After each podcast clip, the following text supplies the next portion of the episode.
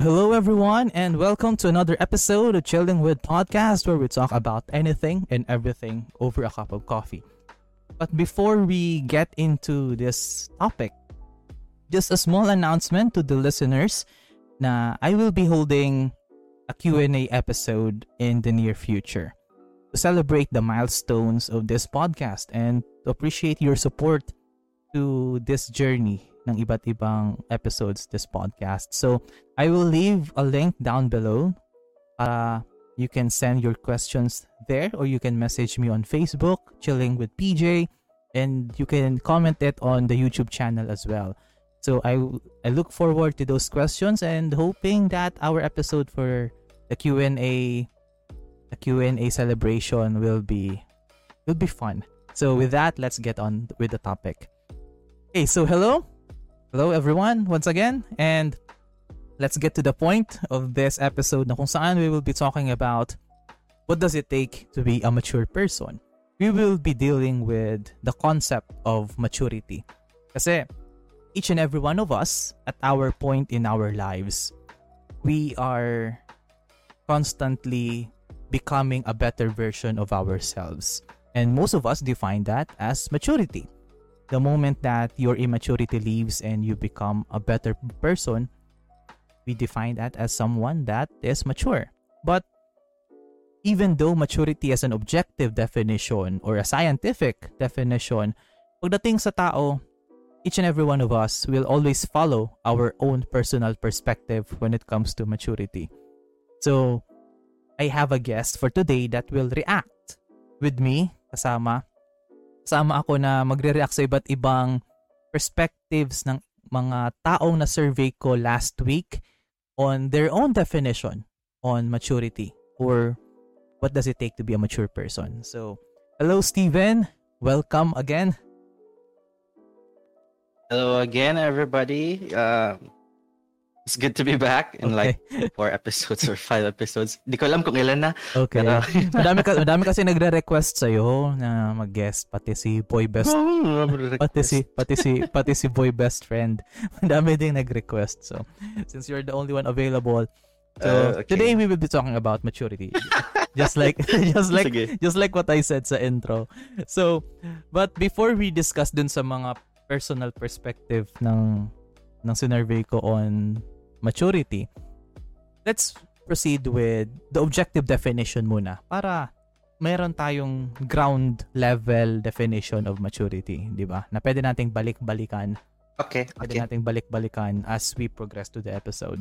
So, according kay paring Google na dinala ako sa isang article, sa isang article, ang definition daw ng maturity is is the ability to respond to a situation in an age appropriate manner.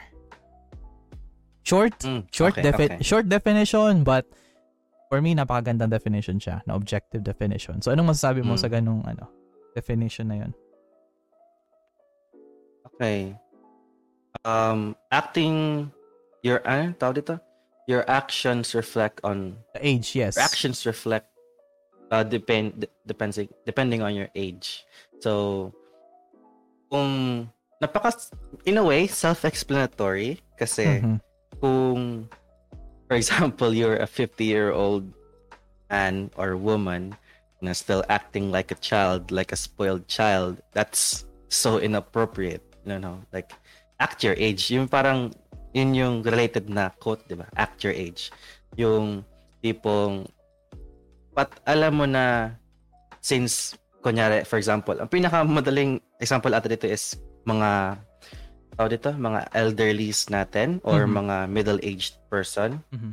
na kung alam ng tao na kung ano yung edad mo, they will, uh, lalo kapag mga younger people pa na nakakita sa iyo, they will look up to you. You know, yung kung ano yung sasabihin mo, parang ito-take in nila as a form of advice or the truth kasi alam na alam nila na ay na, i-expect nila na na-experience mo na yung mga bagay na yon.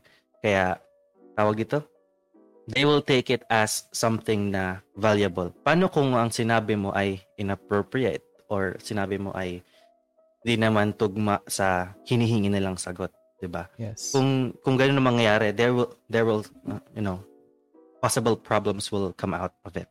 Okay. Ganyan. Yeah, that's a very good deepening to that answer. Kasi, karamihan yun nga, like, I, like you said, yung mga matatanda is considered as a mature person. Pero, sa kalungatan naman nun, ang mga kabataan or ang mga young adults ay considered as immature kasi from the age itself, yung parang gina-judge mo na yung age group na yun as immature. But hindi naman lahat ng adults ay mature at hindi naman lahat ng young adults yes. ay immature. So, with that objective definition out of the way, so let us proceed with the personal definitions ng mga binigay sa atin ng ating mga tinanungan last week.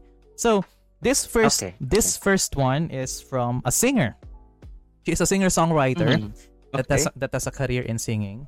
So, ang kanyang definition is that a person is mature when he or she understands a situation in a bigger picture. Some people always has mm. something to say, mm. but not everyone sees it in a more rational or logical reason. Because he or she sticks on only on what he believes in or what he thinks is right without considering the other aspects of such circumstances. Therefore, a mature person would know how to observe and acknowledge the issues or a certain happening first before even trying to give an opinion or judgment just because he or she thought that this should have been done or what else she would insist. So, what do you think yeah. about that? Napaka ano, napaka clear actually ng sinabi niya, not gonna lie. It's mm-hmm. um yung parang yung deepening ng sim- ng first message niya is nandun na sa, nasa explanation niya. Pero kumbaga, tawag dito, there's still more to it. There's still more to look at. Kasi, tawag dito, iba-iba yung situation ng bawat tao sa bawat sa, sa bawat level of maturity. There's if there's such a thing. Mm-hmm. Pero yung kumbaga, napakaganda niya kasi it's uh, it tells a very simple um, message which is be open-minded. You know, kasi yun yung parang nakuha ako dun sa message na uh, um, you can tell that a person is mature enough kapag alam niya na at hindi siya nagja-judge ng situation according to one side only. Yung parang one part of the story. Mm-hmm. Dapat alam din niya, kumbaga for example, third party ka, merong problema yung isang tao ay dalawang tao, may mm-hmm. dala- may problema sila. Trying to help them. Ang mangyayari, kakausapin mo yung isa, tapos sasabihin sa'yo na, yo, mali yung isa, mali yung kalaban ko, ganun. Mm-hmm. Kapag ganun yung nangyari, tapos kinausap mo yung kabila, nasabihin naman niya, mali yung isa, mali yung isa. Okay. Di ba usually yun yung nangyayari? Oh, so, nangyayari. kung titingnan mo lang ang isa, and tatanungin mo yung isa pa, they will both say say the same thing na mali yung isa, mali yung other party. Mm-mm. Kaya kung pipili ka lang ng isang side, that's that's a false that's false judgment I would say kasi mm-hmm. You're not taking into consideration yung other side of the story. Kumbaga, look at both sides of the spectrum para malaman mo kung mal- kung ano yung dapat mong isagot sa question nila. At saka, para ka lang magiging kind of like a detective or uh, uh, tawag dito, parang basta i-assess mo yung situation, alamin mo yung story, kung willing talaga silang mag-seek ng help sa'yo. Okay. So, yun yun. Kasi based on your answer, parang masasabi naman natin na ang mga tao is sila yung bida sa sarili nilang kwento. Kasi pag magkukwento, yes, pag magkukwento yes. sila ng side nila, hindi naman nila sasabihin yung mga pagkakamali nila. Always nilang ipe- Oo naman. Always nilang ipe-present yung sarili nila as sila yung bida, sila yung tama sa sitwasyon na yon and mali yung ibang side. Yes, yes. So without knowing the other side, syempre, you will assume na tama yung kausap mo kasi sa kwento niya siya yung tama. 'Di ba? So mm-hmm. yung tipong we look at the objective perspective, ika nga when talking with other people as well. So that is a very good insight din ng ating first comment. So let's go with the second one. So this second answer comes from a student then. This is like you, a student, incoming third year student. Okay. Okay, so according to her, okay. you can tell if a person is mature based on how he or she reacts on different circumstances, on how well reserved they are. Kasi may mga tao pala na indulge agad sa mga bagay-bagay like ready manapak. Yes, it's a given na valid yung nararamdaman ng tao whether they are offended by an act or not. But yun nga, maturity comes on how you handle yourself. parang professionalism na ata pinupoint niya but uh, pero yung yun nga ulit-ulit for me professionalism kasi and maturity goes hand in hand. So yun ang sa kanya. Mm, see. It's okay. it's how you respond. So reacting to mm, Yeah. Ano sa tingin mo? Um, reacting towards different situations. Yes, kung paano ka mag-react. Halimbawa, Medyo, para, mm, yeah. may con- na nako-confuse ka? Kasi, an, di naman, like, nag-iisip lang ako kasi, uh, matawag dito? Mhm. Medyo, sha, medyo broad yung meaning, eh, nung first, first sentences kasi, there are a lot of different situations na kailangan, na pwede mo makasalamuha eh. Mhm. Kumbaga, uh, there's different scenarios, different situations and something like that. Kaya mahirap mag-judge kung based lang sa few things. Yung Mhm. parang ganun. Okay. Okay, so So parang pwede natin um, pwede nating bigyan siya ng ano, pwede natin siyang bigyan ng situational situational example. Halimbawa, nasa nasa lamay tayo, pumunta tayo sa isang lamay. 'Di ba the atmosphere is is a bit solemn, 'di ba? Parang tahimik, gloomy, ganun. 'di ba? So, if you are a mature person, anong gagawin mo sa ganong sitwasyon? Syempre, you will join the family in silence. Kahit hindi mo kilala yung Hmm. namatay, you will be silent, you will be respectful. Hindi kayong biglang papasok papasok sa funeral. Where's the party, bitches? you cannot do that. you cannot do that.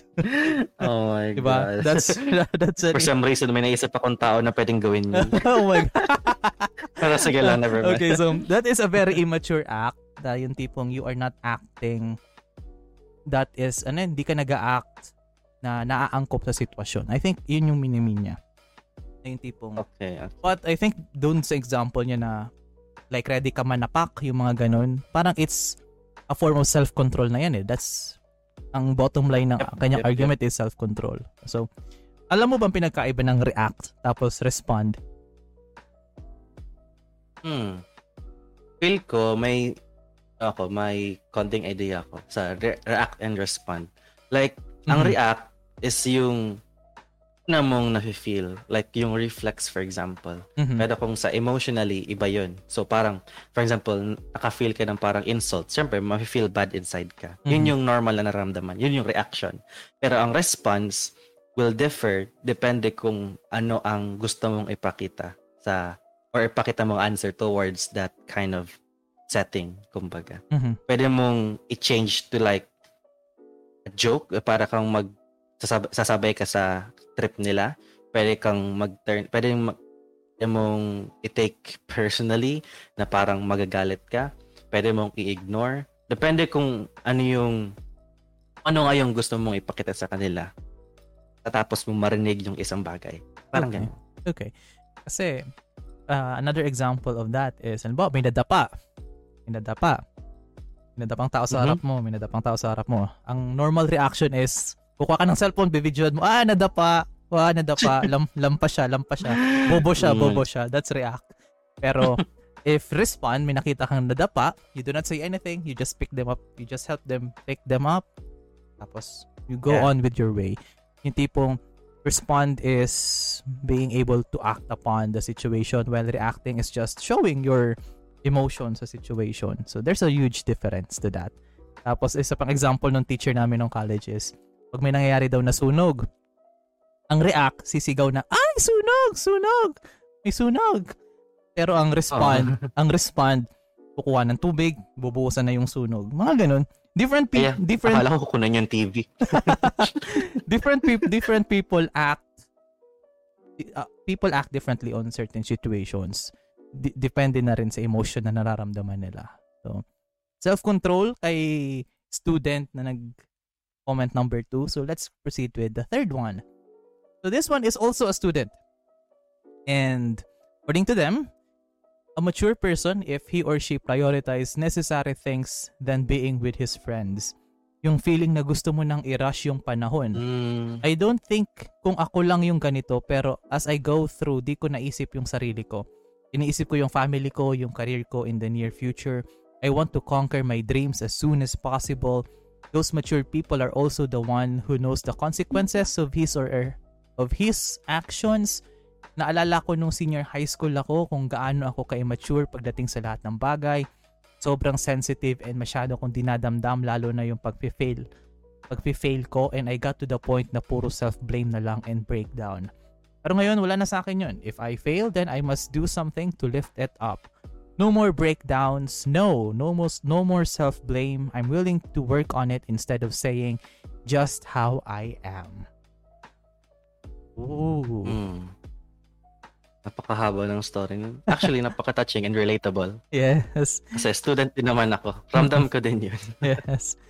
Yung tip, mm, you, do you ever blame yourself sometimes pag nagkakamali oh, yes, ka? Yes, yes. most of the time. I mean, almost every single situation na parang I find na like a, there's a problem, I always ask myself if ano yung nagawa akong mali. Kasi, mali mo, may, yan sa akin lang yung problema, tapos pwede kong ayusin. Yung parang gano'n. Mm-hmm. Pero minsan, I would admit na nauuna yung emotion ko na parang, you know, you, you feel biased about yourself na alam mo parang, wala ka lang ginawang mali. So, ganun, ganun. Pero in the end, after I reflect on myself or reflect towards the situation, tingnan ko na parang narealize ko na, oh shoot, may mali rin pala ako. Yes, yun, I try to apologize to to all the ones that I affected. parang so, ganun. Parang you feel ano, kasi ang you feel defensive na, na, na naramdaman ko rin to eh na pinagkakamali ako yung tipong ayokong tanggapin na mali ako kahit i-point out na sa akin na mali kahit i-point out sa akin na mali ko I will be defensive and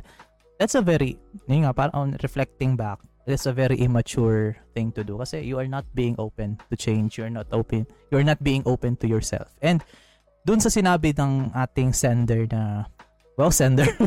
Dun sa sinabi ng ating dun sa sinabi ng ating third comment na kung saan sinabi niya na iniisip niya na yung hindi niya na masyadong iniisip yung sarili niya but yung future ng family niya it's a good motivational it's a good motivational mm. Outlook 'di ba but sometimes ang mm. additional ko lang dito also take care of yourself yung tipong yes, sa, yes. sa sobrang focus mo sa dreams mo sa sobrang focus mo sa goals mo sa sobrang focus mo maging successful you tend to forget that you have to take care of yourself parang baka napapabayaan mo na yung sarili mo. So, take a rest yeah. and then push your goals, di ba?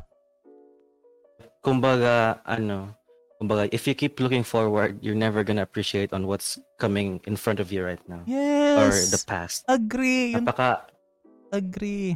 Eh, an, Agree. sabi, kumbaga, totoo yan. Yeah. Kasi sabi ng papa ko, sabi, sabi sa akin ng papa ko is that you have to and it, the goal is the best thing to achieve but you have to enjoy the journey while reaching that goal so yep naalala ko yung ano eh yung, yung Alan isa sa best quotes na nakuha ko sa anime Hunter Hunter kung napanood mo na Hunter Hunter hmm. napakaganda nung last quote ng final na final episode nun which is ano yan enjoyed enjoy the small detours in life because in those detours you will find them one of the most important things in life. Yes. Parang ganun. True. So kung kung tutuloy-tuloy ka lang sa journey mo, keep doing it. Keep doing on keep reaching your goal.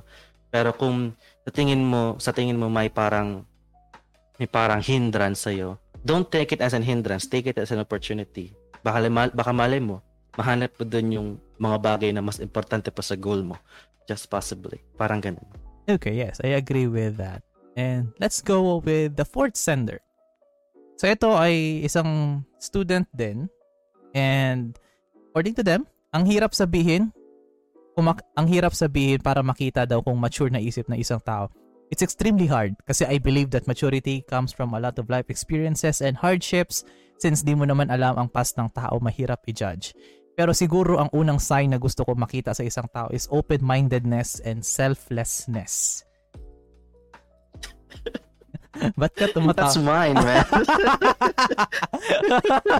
Kala mo di ko tanda ah. Akala, akala, akala. Di ko na-expect na sasabihin mo sa akin yan. Pero yun na nga. Kung sabihin ko man, ayun na mismo yung parang view ko padating sa hmm. pagiging mature ng isang tao. Open-mindedness. Kasi kung sige mo lang kung iniisip mo lang na parang one-sided lang lahat, it's not. There's a lot mm. of hmm. sides to a story. You need to know almost everything in order to properly judge. Pero yun yun. this is my this is my question dun sa definition mo. Kasi when we say open open-mindedness, you are talking about the You're talking about looking beyond the initial information na binibigay, 'di ba? So, how Yes, how yes. can you balance out your personal biases para hindi makaapekto 'yon? Kasi each and every one of us has personal bias biases, 'di ba? And sometimes those bias Yes, those biases hinder us into thinking more open-minded sa mga bagay-bagay. Yeah, So, yeah. as someone like you na may mga personal biases sa buhay, paano mo yun na isasantabi para maging objective ka sa mga situations? Okay. So, yeah, I would admit na may mga personal bias din ako kasi, you know, for example, family. Like, they're saying something na, did something, they did something bad. Our neighbors did something bad. Siyempre, para maniniwala ka muna sa parents mo kasi parents mo sila eh. Sila yung naka-experience. Pero kumbaga, ang first reaction ko is silence. Yun yung una ko iniisip. Like, I know that you guys are good enough to judge. Pero minsan, ayoko lang talaga magsabi na, oo, mali yun. Parang ganun. Ayokong mag-agree sa kanila until I know the full story, kumbaga. Kasi, ang unang parang, ang nagiging actions ko na ngayon towards something like that is, sinasabi ko na, may mali nga sila, pero I always think na may mali rin yung first party or yung kumausap sa akin. Kasi, I honestly believe na in a problem, nobody is, nobody should be 100% to be blamed.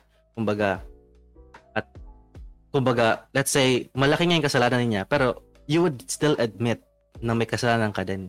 Kasi, it's not always about them, kumbaga. Kumbaga, you should be mindful of things, certain things, depende sa situation. Basta, Mhm. kumbaga, ano lang, be mindful na not not everything should always be blamed on one person or one side only. Okay. There should always be something na you should take into consideration na baka may mali ka rin na ginawa. Okay. Yun Kasi, yun. kasi I'll share I'll share to you a story kung paano ko ma-apply din to sa ano magandang situation na kung saan doon dati sa community namin may teenager na nabuntis. So bale, Mhm. living in a small community, teenage pregnancy is a big no-no. Talagang huhusgahan ka ng Yes. mga tao. Oo, baga. na, naririnig ko yan sa mga naririnig ko yung sa mga kapitbahay, sa mga nasa tindahan na, uy, bado si ganito, buntis si ganito, malandi siya, maharot siya, bumuka ka agad, nagpakasarap agad. Yeah, diba? I mean... Doon nakikinig ako, pero eventually nalaman ko na she was pregnant because she was raped. And she was raped by her Oh, di ba? and she was she was raped by her father. So, after learning that, na-realize ko na every time na may magkikwento sa akin ng mga bagay-bagay, tatango-tango ako. Tapos, ang sagot ko lang naman, parang mainggan ako ng opinion, ang sasagot ko lang naman na, I'm sure they have their reasons. I'm stop yung tipong, as much as possible, I will stop speaking ill dun sa tao na yun behind their back. Yes. Kasi- yes. Kasi pag nagsasabi ka kasi ng negative tungkol sa isang tao sa likod nila, babalik at babalik yan sa'yo. Kaya, Yes. yeah, just speak Karma is a bitch. Yeah, just speak just speak about them positively without being plastic.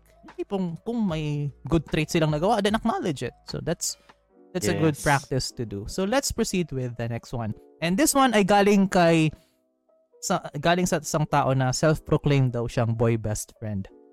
Oh, nice, nice, nice. So according uh, di ko alam kung di ko alam kung kilala mo to pero kilala ko siya. so according according to him, according to him, you can tell that a person is mature if he or she values what the people around him than his own self-interest.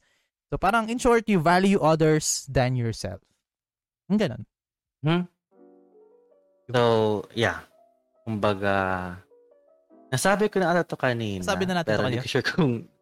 ah, May mga pare-parehas ano tayong lang? answers. hmm, Mhm. na dapat, ano ka, kumbaga, nagsisimula ka ng maging mature or na-feel mo na parang, you know, it's not like feeling being mature. It's just the feeling that you want value others more than yourself. Yes, I agree. Kumbaga, yun lang yun. Oh, yun lang naman. Very, very simple, short and sweet. Parang ganun Hmm. talaga. Parang nanindidigan yung pagiging boy best friend. Short and sweet. okay, so valuing valuing others more than yourself. It's a good perspective to have. So the next one is that this is from a government worker sa DOJ. Hmm? So according to him, a person is mature if he is open-minded, responsible, knows when to take a break when things get a little bit too overwhelming, tries his or her best to be patient and avoids looking at the negatives, and most importantly, always open to improve, learn, and grow. Mm. So, Mm. yung mga first few first few um um, traits ay parang yun na yung parang isa sa mga definitions ng pagiging mature. Oh. Like open-mindedness, being Responsible. being um, responsive, uh, knows how to take a break or just step back for a while and reset, yung parang ganun. yes. Pero yung nagustuhan ko doon is yung last part. Yung ano, yung last sentence niya. Pwede pa ulit nga ulit last sentence. Last sen- last sen- last sentence is they try his or her best to be patient and avoids looking at the negatives and most importantly always open to improve learn and grow Yes, yun na nga yun. You're always looking to improve and grow. Yun yung pinaka nagustuhan ko dun. Kasi, um, you, ang tawag dito, pwede ko siya relate sa parang, ano ko, sarili kong perspective towards maturity, which is, if you know that, if you keep telling to yourself that you're mature, you're not. Yes pag, sinas- Kumbaga, pag sinasabi mo sa sarili mo na mature ka hindi ka mature Yes, kasi ang dami po, ang dami pang pwedeng mangyari. Kaya dahil dun sa sa last phrases na or last words na sinabi niya. Yun na nga yung maganda dun. Like keep on improving, looking look for new opportunities to improve, grab opportunities para kahit paano dun sa experiences na yun, makukuha mo yung mga magagandang values or skills na pwede mo ma-apply towards being a more mature person. Yun yun. Yan, kasi, ano tawag niyan? Learning something new is very scary, di ba? Learning something, Mm. learning something that can break your previous perspectives on life, nakakatakot kasi bago nga siya. But, it doesn't mean na when you are trying something new, you are forgetting the old traits na meron ka. You're just being being open to new ideas. And a, best story na a best story na pwede kong i-share dito is that I have a friend na hindi marunong magluto. Takot siya magluto. Mhm. Takot siya magluto as in sinasabi sinasabihan namin siya na, "Uy, ma- magluto ka, magluto ka kasi maganda mag ano, maganda magluto, masarap magluto, madali ka magkaroon ng asawa." Ayaw niya kasi takot daw siyang maputulan ng daliri, takot daw siyang mapaso ng mantika, takot daw siya sa ganitong bagay. But eventually, he tried to cook. And isa siya sa mga may ano, isa na siyang chef ngayon, professional chef niya, professional chef na siya ngayon sa Maynila. So there's there's a positive side when it comes to learning something new. So that's the story of my friend na takot magluto but now he is a professional chef. So never be afraid to try new things, di ba? So let us proceed. That is very, very cool. Yeah, very. so let us proceed with napaka convincing naman ng very very cool mo.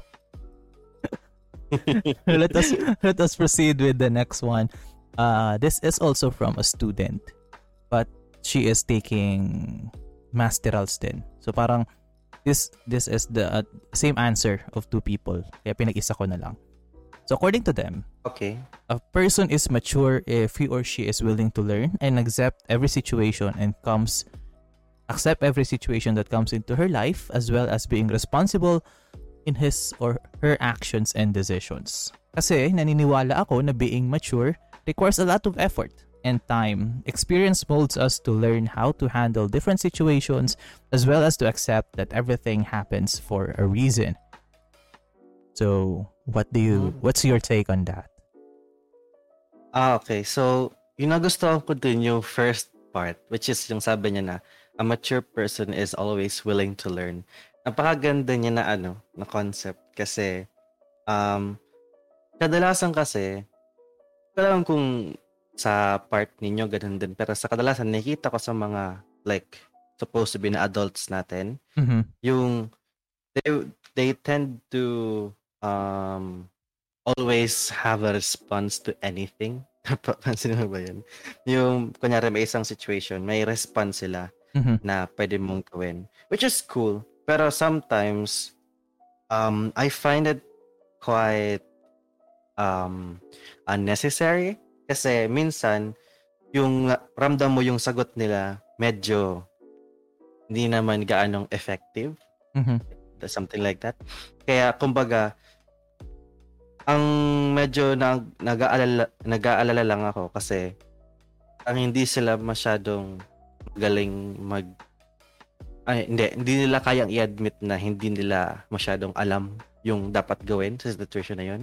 Mm-hmm. If that makes sense. Yep. So, kung kung ano ka, kung willing kang mag kung willing kang alamin, kung, kung willing kang matuto uli, imbes na parang sabihin na imbes na magbigay ka ng response na supposed to be na parang sa tingin mo rin sa sarili mo na hindi naman masyado appropriate, mm-hmm. ay pwede ka naman magsabi na uh, like apologize for saying na hindi ko masyado alam yan. Siguro seek for someone that knows better and then you can tell me afterwards. Yung mga parang ganun. Mm-hmm.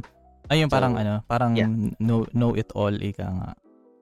Pero o parang ganun. know it all pero wala naman talagang alam. kasi Parang ganun. No? kasi it's easy it's easy to say na ano eh madaling sabihin ng mga dapat ganito, dapat ganyan ka, dapat ganito gawin mo, Mhm. dapat kesyo ganyan, dapat ganyan. Oo, dali sabihin yun, hindi naman ikaw yung gagawa nun eh. hindi naman ikaw yung gagawa nun. So, okay lang naman magsabi ng mga dapat ganito, dapat ganyan. Pero make it on a point na based din dun sa pinagdadaanan ng tao. So, parang for example, nung nagsisimula nagsisimula ako dito sa podcast, 'di ba? Marami ako naririnig na outside from my family na dapat ganito kaya, dapat ganito ang content mo, dapat ganito mga sabihin mo, dapat mga ganito. Amo? Ay, Hindi ko lang alam yun. ah. I accept, I accept, I accept those feedbacks. I accept those feedbacks. Pero, at the end of the day, ako naman yung gagawa. Ako naman yung gumagalaw, nag-aayos ng mga topics and the way I talk. Pero, sabi, mer- meron, nagsabi, meron nga nagsabi sa akin, dapat daw ngaya, dapat daw pang DJ ang boses ko, dapat daw, masyado akong ener- masyado daw, dapat daw masyado akong energetic. Like, okay, thank you. Pero deep inside, no, no, no, I'm not like that. Di ko, ka, di ko kayang, yung tit- Hmm. title nga ng podcast mo, Chilling with. Di Yeah. naman. Be energetic with PJ. exactly. Imagine mo na. exactly. But dun nga, dun sa sina dun din sa sinabi ng sender natin na anong tawag yan? Na maturity requires a lot of effort. It's true. I agree with that na Mm. kasi it's kailangan mo mag ano eh, kailangan mo pag-isipan din na pag-isipan mo yung mga dapat mong gawin, hindi ka lang basta-basta mag-act. And it, it, it requires effort to think. So, let us proceed with the next one. Okay na to. Next one is, oh, ito. Ito ay, di ba kanina may boy best friend tayo? okay. Okay, so ito naman ay isang kaibigan ko na laging na friend zone. Consistent na na Oh. consistent na na friend zone. So, according according to Oh. him, according to him, masasabi mo na ang isang person ay mature na kung kaya niya patunayan ang desisyon niya na pinangako niya. A mature person knows the right and wrong sa mundong ito. A mature person, kahit na nabagsak na sa kanya ang buhay, ay kaya niyang bumangon sa hirap ng buhay. Kahit sa relasyon, ang isang mature na person, kaya mo tanggapin ang isang tao kung ano siya o sino siya. Isa pa pre, ang isang mature na person kahit na naksaktan ka dahil iniwan ka ng jowa mo, hindi dapat sumuko dahil may Diyos na nagmamahal sa'yo. That's his take on Hmm. maturity. Hmm. Keeping your word, Ah, okay. So, keeping your keeping your word and rising above the adversity. Yun ang sa kanya. Ano masabi mo? yeah. Mhm. Me- medyo, medyo masyadong sided sa ano, love-related. Oo, maturity makikita, mak- makikita mo kung saan siya humuhugot dun eh. Yeah.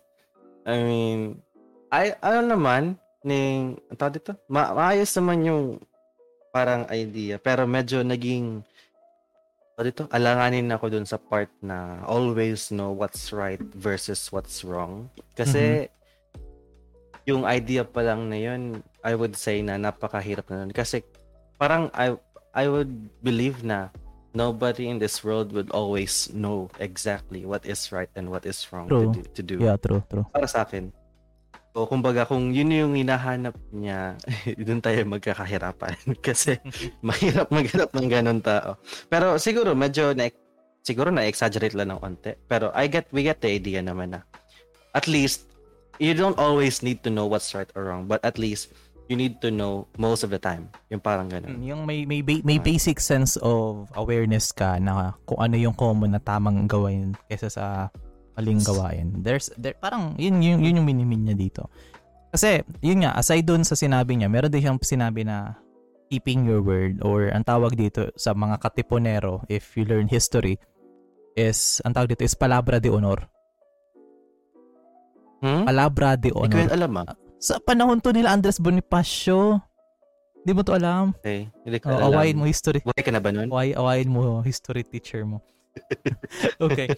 Ah, pag sinabi kasi, pag, sabi, pag sinabi kasi yung palabra de honor, you, kung ano sinabi mo, yun yung gagawin mo. 'Di ba? Um, there were times na Hmm? ako ay bumagsak dito sa palabra de honor.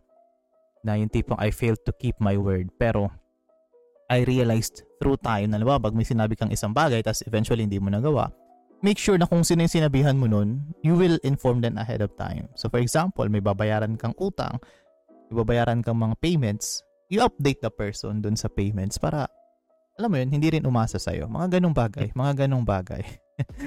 Tapos, Okay. di ba? Utang. Oo. The num- best exa- the best example ko dito is utang. Pero, yun nga, sometimes promises din. Yung tipong if there will be shift Yeah. sa perspective mo sa promises, make sure to let the other person know at hindi ka lang basta-basta mag papalit ng desisyon. Di ba? Tapos dun sa right and wrong naman na sinabi mo, dito naman tayo papasok sa principle of ethics kasi dito is parang knowing what is right and wrong, parang ethical na yan eh. Kung ano yung ano yung, per- Mm. ano yung perception mo sa what is a good thing. So it's a deeper concept of philosophy pero ang ginagawa ko dito is that alam mo yung universal law or natural law theory, sorry, natural law theory ni St. Thomas Aquinas. What ko na mo- pa-explain. Okay. Diba? Sa hindi kayo nakikinig ng ethics eh. Okay. So, pal- ang minimin ng natural law theory to, to just keep it simple is that according to St. Thomas Aquinas, hindi lang sapat yung hindi sapat yung biblical law in ethics. Yung tipong hindi lang sapat na sinusundi, sinusunod mo yung mga sinusunod mo yung batas ng Biblia. Kasi this is coming from a devout Catholic ha. This is a priest na Okay. naging saint. So, according to him, hindi lahat sinusunod doon na law per situation. There will be situations that you need to do the right thing. What is the right time doon sa situation? Kasi, dito sa natural law theory, kasi for example, abortion is abortion is bad, di ba? Abortion is yes. technically bad lalo na sa sa biblical sense or in a religious aspect abortion is bad. But when applying the natural law theory hindi mo kayang pwede mo bang sabihin sa isang sa isang nanay na nag-abort ng bata in order to in order to save her own life? Halimbawa yung tipong nasa medical emergency na nasa medical emergency na yung Ah, nasa okay. medical emergency yung nanay. Yung tipong kailangan i-abort ng doktor yung bata para para mabuhay yung nanay. Save yung nanay. Oh, you you cannot say that the that the doctor did the bad thing or the mother did the bad thing. It was the most ethical thing to do in that situation. So even even Yeah. though an abortion is conducted, it doesn't mean na mali yung ginawa ng tao. So parang ganon. Yun ang aking principle sa ethics na Mm, magandang okay. sundan. The natural law theory na there are situations that certain actions must be done and hindi lahat ng hindi hindi lahat ng rules na sinet is absolute. So, mga ganung bagay. Dito pa Oh, dito okay, pa okay. dito papasok yung, 'di ba? Thou shall not commit thou shall not commit a crime. Di ka wag kang wag kang pumatay ng tao, 'di ba? But in a case of Hmm. in a case of self-defense, would you consider yourself as a murderer? Pag pumatay ka in self-defense, 'di ba? Hindi. Even the Yeah. even the law would even the law would side with you if you killed in self-defense kasi you you killed in Yeah. protecting yourself. So parang same principle. Knowing what is right and what is wrong Mm, ay hindi absolute.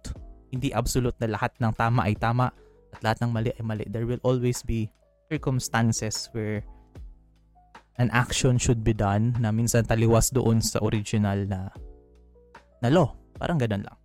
Okay. Yeah. So, It's kind of like doing the wrong thing to produce something good. no, Ewan that's u- that's yun. utilita that's utilitarian, Mali. that's utilitarianism. Okay, I'm wrong. Ang nat- I'm a bad ethics student.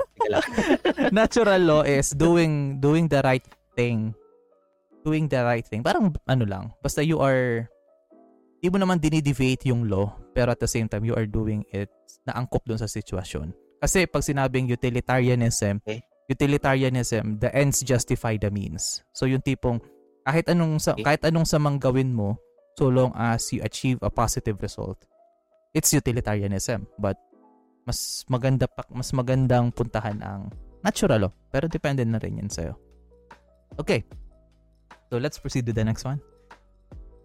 Baka maging ethics podcast na to. maging, maging philosophy podcast na to. Okay, so the next one is, this is coming from an artist. This is a professional digital artist. Hmm? So according to her, She thinks that a person is mature if they're not easily provoked and keep calm in uncomfortable situations rather than making a mess due to reckless decisions. Maturity is when you truly learn and reflect while looking back from past mistakes. Okay. Hmm. Ikaw, Steven, tanongin kita. Do you fall... Being swayed. Anong, anong, ginag, anong ginagawa mo when you are under pressured in front of people? Under pressured. Yes. Hmm, kailan ba last time naging under pressure ako? Siguro ah uh, matandaan ko ilan. Pero kung mangyari man uli, sa tingin ko obviously uh, obviously I would uh, shake a little, you know. Magiging nervous ako. Mm-hmm.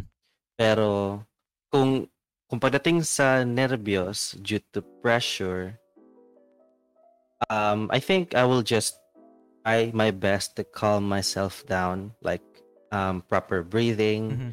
um, shaking up your body to you know loosen up, mm-hmm. something like that, in order to loosen that, uh, remove that uh, stress, para maging fluent yung magiging mangyari sa susunod. Okay. Parang ganun. So parang you shake you ika nga kay Taylor Swift, you shake it off. you shake it off. Parang ganun. okay. Effective. It's effective. Yeah, it's, it's, it's, it's effective. True yun. Kasi, dun sa, sa sagot ng ating artist is, it depends on how you how you handle stressful situations. So, halimbawa, inakusahan ka ng bagay na hindi mo naman ginawa. How would you handle that? Mm. Diba? Um, mm kung ay mag mag mag-respond ba ako doon? ay hindi, hindi. Wag na next next topic, next topic, next topic na tayo. sorry, sorry, sorry na. 'Di ba, kumbaga, inaccuse ako ng mali. Mm-hmm. Um minaccuse na ako ng something wrong na alam ko naman na hindi ko ginawa. First of all, I will try to defend myself as much as possible, mm-hmm. saying my side, mm-hmm. pero in a calm manner. Okay not being forceful kasi kapag tinaasan mo ang boses mo tataas ang boses ng ng kabilang party mm. tapos mag mag-result ng away so okay. just stay calm and chill di ba di ba yeah okay very very good yun lang yan okay uh, let's proceed with the next one this one is from a psychometrician na sagot So very okay. very short lang ang sagot niya is that maturity is when you can manage your own self in all aspects of life, spiritual, physical, emotional, cognitive, behavior and social aspects.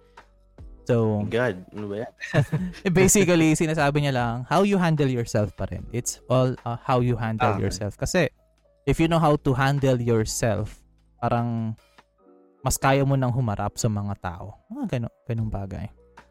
Mm, okay. Kasi, um, give you an example dito. Um, immature, this is from my immature days. Kasi nung nung nung bata ako, doon sa dati namin tinitirhan, meron ka, may kailangan mong dumaan sa isang bahay bago pumasok sa gate namin. Alam mo 'yun, papasok okay. pas, looban kasi siya. Sa sobrang looban siya, kailangan mong pumasok muna sa isang bahay para lumusot doon at para makapasok sa tinutuloy namin dati. Okay, okay. okay. Noong time na yun, nakaaway akong bata. Mm-hmm. Sobrang kulit ng bata. Katok ng katok, binabato yung gate, lahat-lahat. Nung time na yon, uh, binato-bato niya yung bahay, lumabas ako. Parang tinatakot ko siyang bubusan ko ng toyo. Alam mo yung magi, yung tinutok-tok, yung tinataktak na na toyo. Okay. Uh, binaban, binabantaan ko siya na bubusan ko siya. Nung nung parang bibuhos ko sa kanya, hindi ko na, hindi ko na malayan. Wala, may laman pala yung toyo. Long story short, naligo sa toyo yung bata. Ang panghina. eh, that time, hindi ko, hindi ko alam yung gagawin ko. Talagang, naalis na yung puso ko sa dibdib ko kasi hindi na ako, ang isip ko sarili ko, hindi na ako makakalabas ng bahay nito kasi nandun, mayaabang sa Mayaabang sa akin, nandun yung pamilya nun sa bahay na yun, dadaan. Baka, baka lunurin din ako sa toyo nun eh. So, I just, I just keep calm. Tapos, ang ginawa ko is, bata pa naman ako na eh. So, syempre, sin, nag, nagsumbong kay papa ko, sinalpa ako ni papa ko. So, ang ginawa ko na lang ay, ginawa ko is, nagsorry ako, obviously. nagsorry ako. Okay. Then, Good to know. nag, nagsorry ako, tapos, kahit, sa, kahit nagsorry ako kahit di naman ako yung nagsimula, but I still apologize kasi my actions was very inappropriate. And after that, ayun na, naking close ko na yung batang yan. Hanggang sa lum- nag-move out, hanggang sa nag-move out kami. Pero di ko makakalimutan yung experience. Ayun na, nambu- nambusa ko ng toyo sa bata. so, uh, doon ko na-realize na pagdating sa ganong bagay, na alam mo may nagawa kang mali, talagang sisikip ang dibdib mo. So you just have to face it. You just have to accept the consequences. It may be bitter, but you have to accept it. That's the result of your actions then. So, ganun lang siya. Yeah. Diba? So, let's proceed with the next one. Uh, before we proceed with the next one, uh, question ko lang sa'yo, Steven. May nagawa ka bang pagkakamali na so, sobrang tindi na halos mahulog din yung dibdib mo sa sobrang kaba? Kamali? Um, meron akong ganong event na alala ko lang bigla. Pero, hindi naman siya yung super big deal mm-hmm. lang. Which is yung, yung time na may bago akong chinelas, bagong bili. Mm-hmm. You know, like, wow, bagong chinelas. Uh-huh. Lakad Yung mga kaibigan ko nung bata ako, bata pa ako noon eh. Tapos yung mga, yung mga kaibigan ko noon, mga childhood friends ko na wala na sila ngayon dito sa barangay namin. Um, nag ano kami, madalas kami pupunta dun sa may ilog sa ano, sa sa may lugar namin. Mm-hmm. May ilog doon, tapos naglalakad kami papunta dun sa pwede naming liguan, mm-hmm. kumbaga. Parang, para lang, malalim-lalim lang, tapos pwede maligo. Mm-hmm. Parang ganun. So, pumunta kami doon. Pagkatapos namin mag, mag-jamming, pag uwi namin, dadaan kami dun sa low tide na na ilog. Mm-hmm. Parang low tide na ilog. Parang wala masyadong tubig. Wala namang low tide ang ilog. Isang time na yun. Hindi ko alam. Oh, eh, basta, pero basta uh, parang wala masyadong tubig. Oh, basta, basta ilog. basta ilog. Oh. Uh, tapos? tapos, nag dumaan dumaan kami dun sa ano sa sa ilog na yon and pag apa ko wala kasing tubig so nag ano lang kami yung casual na naglalakad. Tapos bigyan na lang one isang bigyan na lang yung paa ko lumubog. Mm-hmm. tapos? Yung yung left yung right right foot ko lumubog. Mm. tapos para naging para nakaapa ako ng kumunoy. Ano yun? Ano, problema. anong kumunoy? Anong kumunoy? Kumunoy. Parang quicksand. Ah okay. Yung ganun. So, parang maliit na quicksand na hindi hindi ko na mataas yung paa ko. Mm. Pero kaya kong itaas kapag iniwan ko yung chinelas ko. Oh, yun na. so, no, no choice so, ka nun. Tinry namin. No, tinry namin itaas yung paa ko pero ang hirap itaas. Parang dinadrag down ng chinelas ko kasi kinakontra yung, yung buhangin. Mm-hmm. Kinakontra ng buhangin. Mm-hmm. O bale, sabi ng mga kaibigan ko, um, try mo na lang, Carl, tanggalin yung paa mo nang iwan yung chinelas mo, tapos try natin hukayin. Hindi hmm. nyo na nakuhukay. okay. Tapos sinry namin tumaas. Hindi ko na nakuha. Like, oh my God. It's so, kakabili lang namin yung chinelas na yun kahapon nung araw na yun. Oh my God. tapos, tapos, ayun. Siyempre, kinabahan ako. Like, anong gagawin ko? Pagalitan ako ni mama. Ganun, mm. ganun. Tapos, kina, ano, hindi ko alam kung anong gagawin ko. Tapos, matagal ako nag-isip doon. Kasama ko sila. Anong gagawin ko, guys? anong gagawin ko? Tapos, sabi ko, hmm. napag-desisyonan ko doon na, you know, man up. Sabihin ko na lang. Mm-hmm. Sabi ko, laki mama yung totoo. Mm-hmm. So, sabi ko, yun, ginawa ko na lang. Tapos sabi ko, pag uwi ko, ma, uh, may sabihin ako sa'yo, mother. Tapos, ayan. ano sabi ni, ano sabi ni mother? Nahalata, nahalata, nahalata ni mama na medyo serious. Mm-hmm. So, lumabas, lumabas kami. Mm-hmm. Umupo siya, sumupo ako. Mm-hmm. Tapos sabi ko, ma, nagpunta kami nila, nila Maki dun sa sa ilog. Mm-hmm. Tapos, nawala ako yung chinelas na isa. tapos sabi, tapos ayun, bale sabi ko, sorry ma, mm-hmm. parang ganun, nag-sorry na lang ako. Mm-hmm. Kasi kasalanan ko naman. Tapos ayun, bale, nawala yung kaba ko kasi nga nagsabi ako ng totoo. Mm-hmm. Tapos eventually, di, di naman nagalit si ma. Sabi niya, Huwag mo na ulitin yung ganun ganun. Okay. Tapos eventually after a few days, Naulit. bumili na lang ng bago. Okay. Pero mas mura. Parang ganun. Wala, wala lang tiwala sa isang branded. Di ba? Like, you know, consequences. Yeah. Bakit bibilang ka ng kas pareho, di ba? True, true, true. Tapos, okay. And at least di ako pinalo. Let's proceed, let's proceed with the next one. Um, this one is galing to dun sa photographer na nag-guest ko that, na nag-guest ng isang episode. So, mm-hmm. according to him, maturity comes from experience. A mature person knows when to speak. He is aware of himself. He listens more than to speak and knows the meaning of acceptance because life isn't perfect. It's all about balance. Maturity is the level of a person's responsibility. Mm. Mm. Malalalim talaga ng mga answers ng mga kaibigan mo. Eh, parang Malalalim lang it's it's the same naman sa mga na-discuss natin, 'di ba? Uh, knowing mm-hmm. knowing when to speak, listen more. Kasi if you listen more, yeah. parang makukuha mo naman yung mga efficient na answers na kailangan mo, 'di ba? Kasi ito. Yeah, actually yung mm, ano, eh, sige. yun yung pinakalagustang kong part dun eh. Mm-hmm. Which is yung you tend to listen more than speaking more. Yes, I, which is a very good thing, and it's kind of hard to do sometimes. Yes, because I think everyone wants to speak, but not everyone. Yes. Every, not everyone wants to listen. So parang ganun. It's easy. Yes. It's easy kasi kung tutusin, it's easier to speak than to listen. So karami ng mga tao hmm. mas gusto nilang mag-speak na lang, pero it's more deep if you listen. Kasi sometimes baka yung mga taong lumalapit sa atin, gusto lang nila ng listening ear. So we should just listen. Mga ganung bagay. Tapos, eto, may trivia ako sa'yo, Steven. May trivia ako sa'yo, Steven. Mm. Alam mo ba ang word na responsibility? Uh, by word, I mean, yes. I've heard it all throughout this episode. Okay, so. so, ang responsibility is parang you are taking control of your actions, di ba? You are you are aware of your decisions. You are taking control of that decisions. Pero, ang simple put, one of the best definitions na narinig ko ng responsibility is that responsibility is the ability to respond. Mm. Mm. Wordplay. Mm. Little wordplay. Mm. So that's that's a small. I mean, it's it's the root word. so yun yun. Just, just it's the root word of the word. Ka KJ.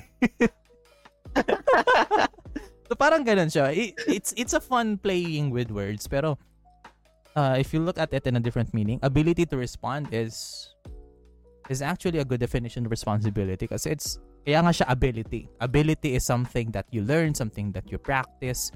Hindi siya yung talent to respond. It's ability. You you trained it. diba? Yes. You are training that ability through experience then.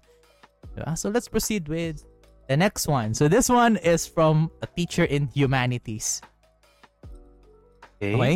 So according to him, a mature person is self-realized like a lotus flower that rises a dirty pond. One is untouched of the anxiety brought by this material world. Ang lalim ng putix. Ikaw ba yan? Hindi ako to. Hindi ako to. Ah, okay. this is not me. I can I can assure you this is not me. Ah, okay. Akala ko ikaw. Eh. Diba? May impresa na ako. Uh, ba yan? The, di ba? It's like a lotus flower that rises on a dirty pond. It's actually a good um a good parang anal- analogy kasi a lotus flower kung tutusin mo sa ang ganda-ganda ng lotus flower pero ang nakapalibot sa kanya mm. is muddy waters, dirty waters. Yes. Di ba?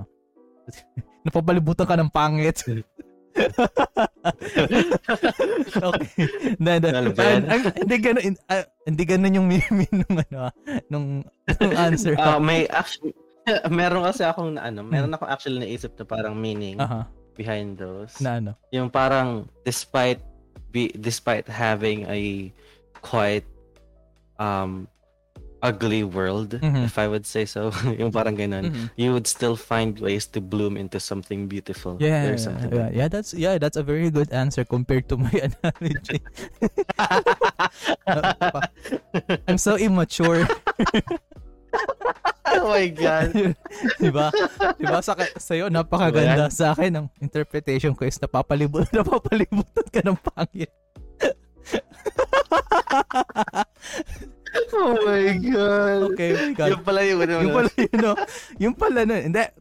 Which is, ano ha, which is true. Kasi, yun parang, ito rin natin i-compare yung phrase na nothing, nothing destroys iron but its own rust. Yung tipong, Yeah. you are affected by what you think, you are affected by what you do, not by the external factors because it's your choice if you want to accept those factors and deny them, 'di ba? Kaya minsan Hmm? kaya minsan napanood ko to sa isang movie na yung isang lalaki parang ino-joke siya ng kaibigan niya na sumali sa ganito, maging ganito ka. Tapos nung tinake niya, nasira yung buhay ng lalaki. Sabi nung lal- ang Mm, sabi okay. naman nung lalaki, sinira mo buhay ko. You you you ruined my life. ang sabi naman ng kaibigan niya, I did not ruin your life. It was your decision. Accept what I gave. Yeah. Yung parang ganun. Pero, basta, there, there is many arguments to that part. Pero, na- nagigets ko yung topic na gustong iparating ng movie na it's your own choice pa rin. Na, Uh, Everything is about you. Sometimes, even if you're Mhm. given the choice to mhm, receive something good, you tend to just ignore it. yes. Yung parang satisfied ka na sa buhay mo. yes. Yes, satisfied ka sa buhay mo. Mhm. You, you see, you see like a hundred million dollars in front of you. Yun- mm, Minsan, you tend to just ignore it kasi you're, You're- already you're happy, happy, with your di ba? life. Maybe someone else will be correct. happier with correct. those.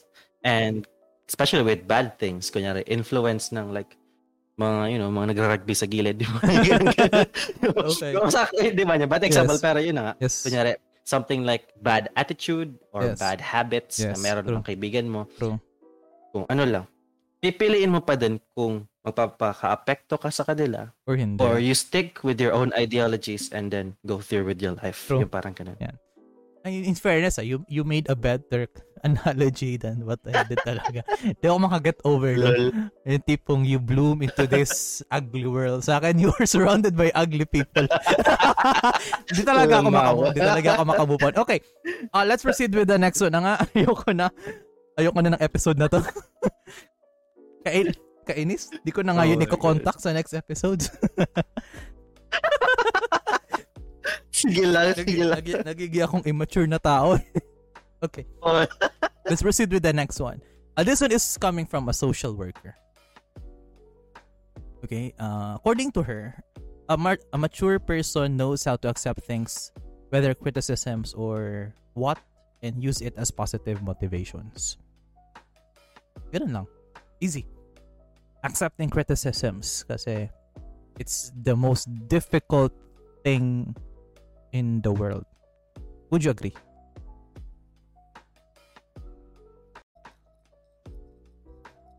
Okay, so sa tingin ko, it is not the most uh the most uh difficult thing to do, but it is certainly one of the most difficult things to do. Kasi ano, ano?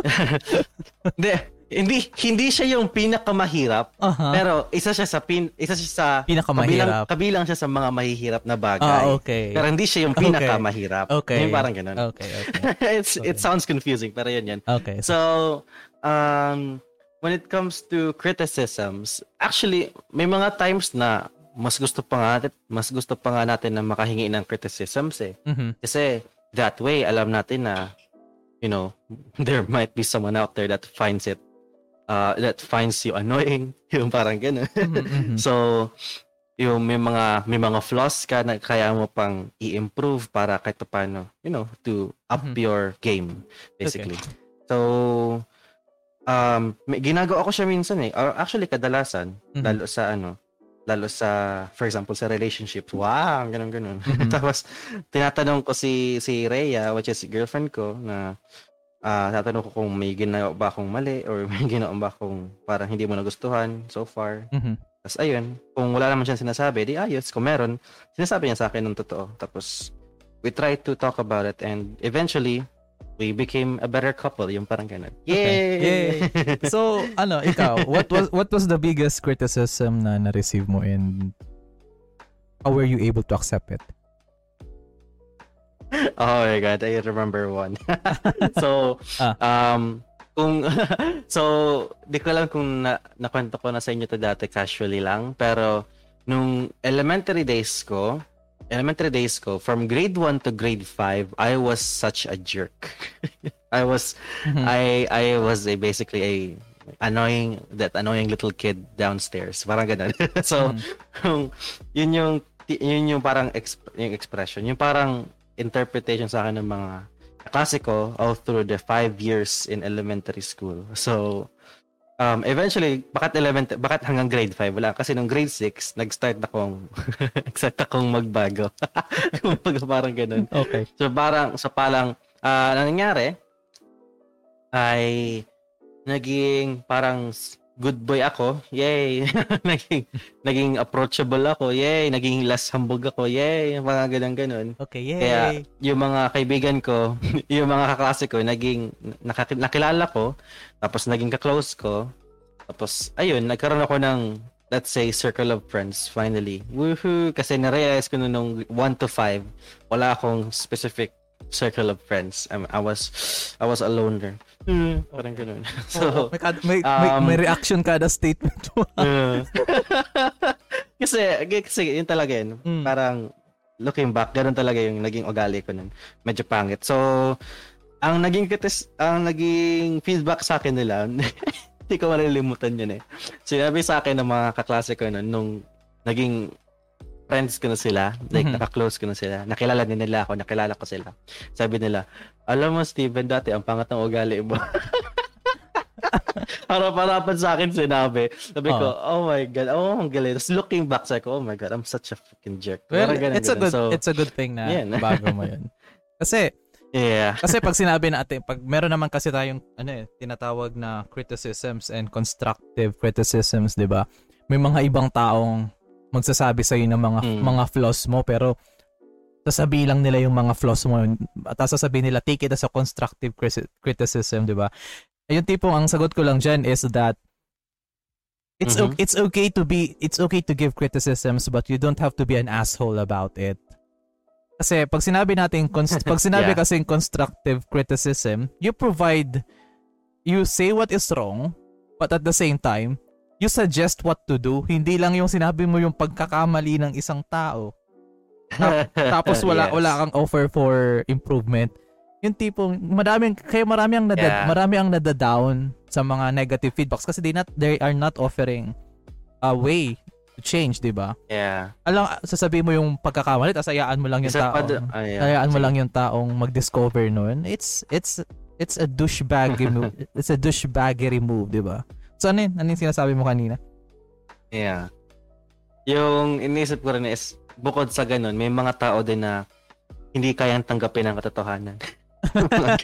they cannot, they cannot accept may mga napanood kasi akong may mga napanood kasi akong mm-hmm. yeah yung mga may napanood kasi ako ng mga segment dati sa ano sa sa YouTube lang mga quarantine days mm-hmm. na yung may mga ano ito, ano yung mga auditions sa mm-hmm. for example American Idol na kung kung ano-ano yung response nung kumanta na sila sinabi nila na sinabi ng mga judges na you're terrible at singing yung parang ganun mm-hmm. tapos yung yung reaction nila sobrang ano parang na hurt sila yung parang ganun tapos y- lalo na dun sa isang judge na DJ siya, mm-hmm. music producer, pero hindi siya masyado kumakanta. Mm-hmm. Sinabi niya na, you're not a solo singer. you're not a solo singer at all. Sabi nila, harap-harapan. Tapos na-hurt siya. Tapos, ano, sinabi niya na, ano to? Na, you're not even saying, how can you judge someone by ganun, ganun, ganun. Tapos, yun na nga, sabi, ang sinabi lang ng judge, go to somewhere where they like you. Thank you very much. Yun lang. Uh. so, ano sila, alis na siya. Tapos salty siya, nagrant siya dun sa cameraman, mm-hmm. kung ano-ano pa. Yan, yeah, ganun. Okay. Kaya, yung nakita ko yun, sabi ko, oh my God, may mga tao pa lang ganito. may mga taong ganun. May mga taong ganun na. Kasi, like I said kanina, 'di ba, sa mata ng lahat, ikaw ang sa mata, sa pag nagkukwento ka, sa kwento mo ikaw lagi yung bida.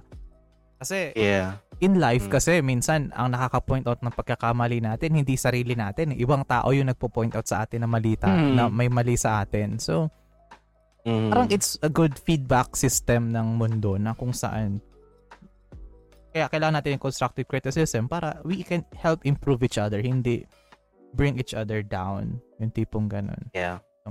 it's hard to do. Sa totoo lang, it's hard to give criticism din kasi you fear the feed you the, you fear the response ng tao. Pero if you say what you want to say out of the purpose na tutulungan mo yung tao, then go for it, 'di ba? Kung kung makinig sila sa iyo, then that's good. Kung hindi makinig sa iyo, then okay na, at least nasabi mo. Sa kanila na yun. Oh, you gave your constructive feedback. Okay. Let's proceed with the next one. This one is from a nurse or a healthcare worker, a frontliner. So, according to him, huh? According to him, a mature person is a pleaser when he or she is a pleaser. When you're a pleaser, you always put yourself on the lowest priority, but not neglected. Because you know that pleasing yourself is always easier than pleasing others. And when you please someone, you will find peace between yourself and them. And that is the simplest thing that we seek in mm. life peace. Wow. Wow, di ba? Pero narinig yun ah. ano, ano siya? Um, yeah. Pag sinabing pleaser, I think, di ba, pag ang connotation ng iba, negative ang pleaser. Pero in his context, I can see na pag sinabing niyang pleaser, you keep the situation with other people healthy. You, you keep your relationship healthy, di ba? You make them happy, they make you happy at the end of the yeah. day, di ba? Iwas gulo. Mm. Iwas gulo. You know how to avoid confl- confrontation in a good way. Mga ganun. Yeah. Pleasing others is quite hard. Depende kung... It's quite hard, Depende yes. rin sa tao eh. Kasi mm. malay mo, malay mo, hindi naman pleasing sa kanya yung sinabi mo. He might find it offensive. Depende rin kasi. If you want to if you want so, to compliment someone, just compliment them sa ano. I think being safe na lang. Pero being safe but genuine. Wow, maganda yung damit. Wow, good shirt. Mga ganun. Simple compliment. Oh. Ganun lang. Okay. Kasi, okay. yun lang naman. Finding peace is a good a good perspective din in maturity, di ba? Kasi lahat naman tayo, we deserve peace. Ika nga. Okay. So, next yes. one. This one is from a community worker, uh, NGO worker. So, according to him, maturity is not about growing up. It is about how people think and react to certain things. Being matured means you understand things no matter how simple or complicated it can be. For example, pag ayaw sa'yo ng ibang tao, di mo na ipupush sarili mo. Boy best friend. Um, you don't give you don't give a fuck na like okay, if something affects your peace of mind, you just walk away na lang. You don't prove people na mali sila.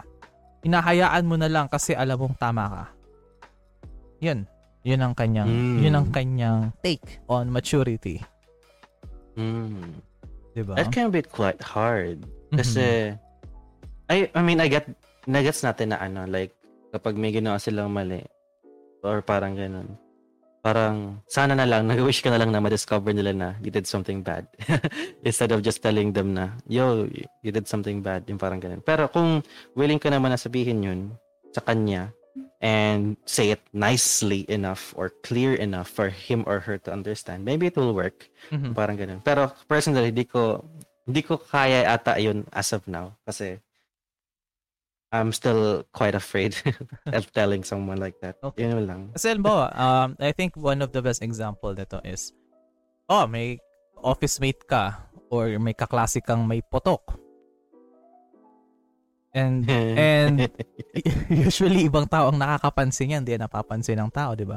How would you yeah. how would you tell that to the person na hindi nakaka-offend? Alangan naman na lapitan mo, sabihin mo, "Pre, anong gusto mong Christmas gift?" Gusto mo, gusto mo deodorant? Hindi naman ganun. Oh my God. Hindi naman ganun. May naalala ko, may naalala ko joke nung high school tayo. ano? Yeah, share ko na lang din para masaya. Uh. Sabi, yung para kunyari, paano mo sasabihin sa kaklase mong bad breath, yung may bad breath, uh-huh. yung di, halatang hindi natututbrush masyado. Uh-huh. Tapos, nasabihin mo lang sa kanya, ganito. Ko, akbay ka, men. Ang boring, men. Brush tayo. Ay, wag na. Grab, grabe man. Pero ito, ito. I'll, Charot lang. Joke lang yun. I'll, I'll, give, I'll, I'll give a best example dito. Kasi nung, nung college kasi, parang napabayaan ko yung sarili ko. Parang isa ako dun sa mga estudyanteng nangangamoy ng konti.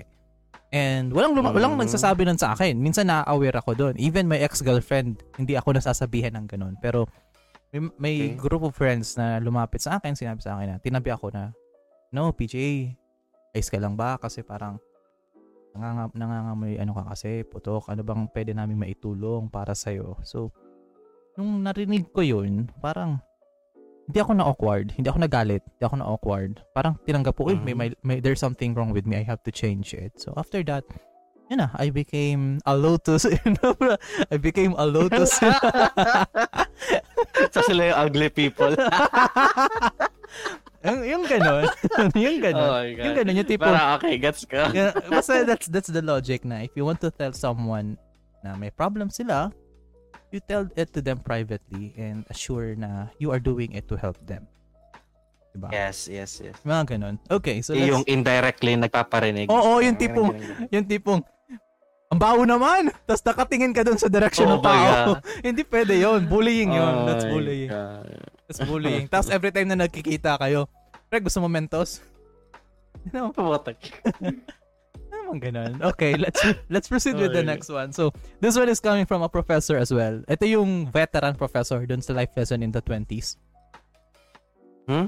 Ito yung talagang matagal na sa teaching industry. According to him, is that a mature person has initiative in doing task and is run- responsible with the choices he or she makes, has self-control and can articulate ideas. Mm, that's pretty much a summary of one of the few yes. ideas. So earlier. this end, this this ends this ends our podcast na summarize na. Eh. and then summary siya, para and then, gan- ganito kasi siya. Um, are you aware of the bystander effect? Hindi ko alam. Okay. Sige, sabi mo sa. Uh, a bystander effect is that may ginawang social experiment dati na kung saan may isang tao na may bit-bit na mga papers tapos matutumba sa middle of the street, 'di ba? Para makita kung sino yung hmm? kung sino yung mga tutulong sa taong 'yon. Okay. Okay. So, the every time na ginagawa nila yung sa crowded areas, walang tumutulong sa taong 'yon. Consistent result na walang gustong tumulong sa tao na 'yon. It's not because Ganun. it's not because people are ha- assholes. Okay? It's not because people hmm? are assholes the mindset of the most people na nandun is that hindi sila tumulong kasi they believe that someone will help the, that person. Mm, that makes sense. That makes sense. Diba? That's the bystander effect. It's a scary social scenario. Kaya the best way to overcome the bystander effect is to take initiative. Yung tipo, huwag ka na maghintay na yeah. huwag ka na maghintay na may magsabi na gawin mo to, gawin mo yan. If sa tingin mo kung ano yung gagawin mo, then go for it. Do it. If you think you can do it, yeah. Do it. If you saw someone fall down, do it. 'Di ba? Kung takot kang mabudol-budol, if you saw someone fall down, eh tago mo yung gamit mo, then help them. Mga ganung bagay. Yeah. 'Di ba? Ganun lang, ganun siya. Yun yung isa sa mga ano, eh, naisip ko ng mga parang sad and sad realities mm. na nag mag-ano, tao dito. Bihira lang yung mga taong may reflex na tulungan yung kailangan ng kailangan ng mm. tulong. True in in that kind of moment. Yung parang minsan naiisip nila pero nahihiya sila. Oh, like, yung ganun ya. Yeah. yeah, baka baka pagta, baka pagtawanan, mga ganun. It's not pero bakit pero yun na nga eh. Kung pagkatawanan ka, why would you be um ashamed of something you did that is really really good? Yes. That is a a deed, a good deed for the day. Mm, parang true, ganun. True, true, true. Okay. Yun yung minsan na tinatanong ko rin eh. yes, kasi yun, that's the bystander effect. And yun nga. Just take initiative, everyone, sa mga nakikinig. Okay, so let's proceed with the next one. Okay, so according to her, a person is matured kapag alam nila kung an- na kapag alam mo na tama ka pero mas pinili mong manahimik na lamang kaysa makipag-argue and yung iniisip mo na kung saan ka sasaya at mag-grow dun ka lang. You learn also to let go sa mga bagay-bagay na alam mong hindi makakatulong sa pag-asenso mo. Mm. Sounds familiar. Yeah, sounds familiar. Hindi ko kanino yan. Ano siya, uh, ibago, bago to, ibang tao to. Kasi, ang okay. s- based sa sinabi niya, parang, di mo, you don't have to prove you're right. 'Di ba? Unless you are mm. unless you are in a debate contest, you don't need to prove, yeah. you don't need to prove that you are right. The, kasi kung tutusin, the truth that, that, that makes sense. The truth will always come out. Ika nga. And pero kung halimbawa you see mm. someone being oppressed, di ka kailangan di mo kailangan manahimik. You ha- you have to speak up. There are moments where you need, yes, of course. there are moments where you need to speak up para to save persons na na-oppress. Yung mga ganung bagay. So, I think yeah. Yung mga sinabi niya is just the same dun sa mga sinabi. Unla- compared na lang dun sa manahimik. Yun lang yung bago dun sa kanya. Yeah. Okay. So next one, I think student student din to. So sa kanya, a uh, person is mature if hindi lang isang point of view ang tinitignan.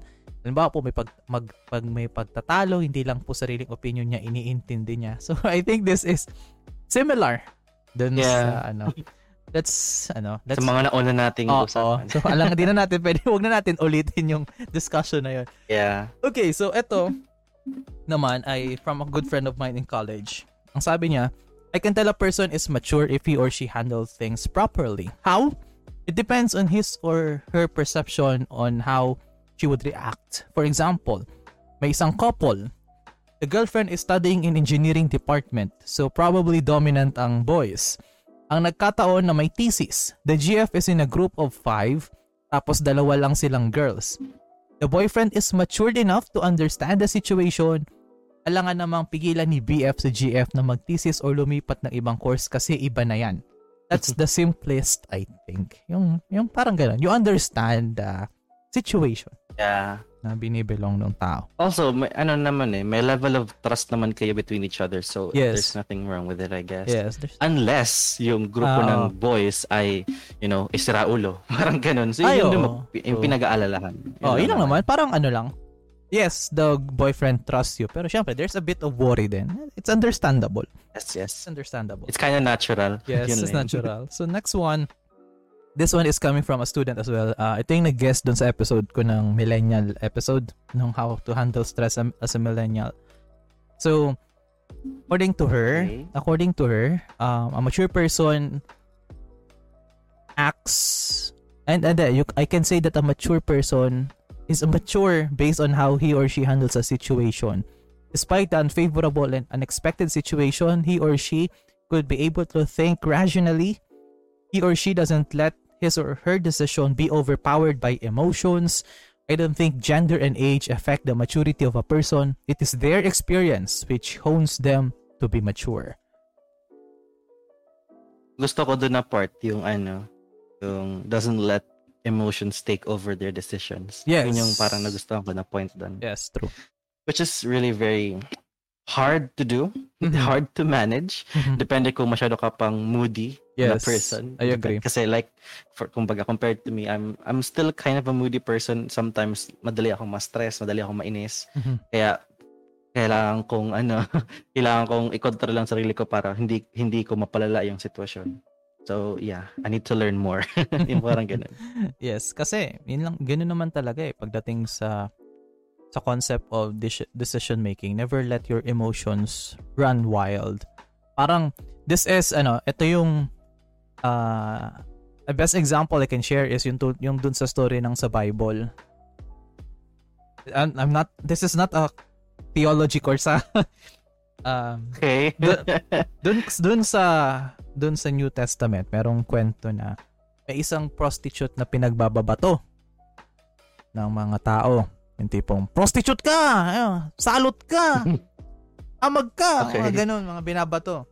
Pumun- pumunta si Kristo na... Ikaw yung nagsasalita dun ah. Pumun- pumunta si pumunta si Kristo na pumunta dun si Kristo na bakit binabato yan. Yung tipong dun, dun, doon, na, doon nakilala yung famous na saying na he who was not sin cast the first stone. After that, after niya sabihin yun, wala nang nagbato. Wala nang nagbato doon sa prostitute. Kasi binabato nila yung prostitute out of their anger, di ba? Pero nung na-realize, yeah. na-realize nila na, nag, napaisip sila na, baka, oh nga no, may mga kasalanan din ako sa buhay, hindi na nila binato yung prostitute. Di ba? Yeah. The, basta take a step back and reflect on your actions before judging someone or before doing something based on your emotions. Mga ganung bagay. Huh? Of course, of course. Okay. May times ka na ba na you acted based on your emotions? Ah, yes, plenty of times.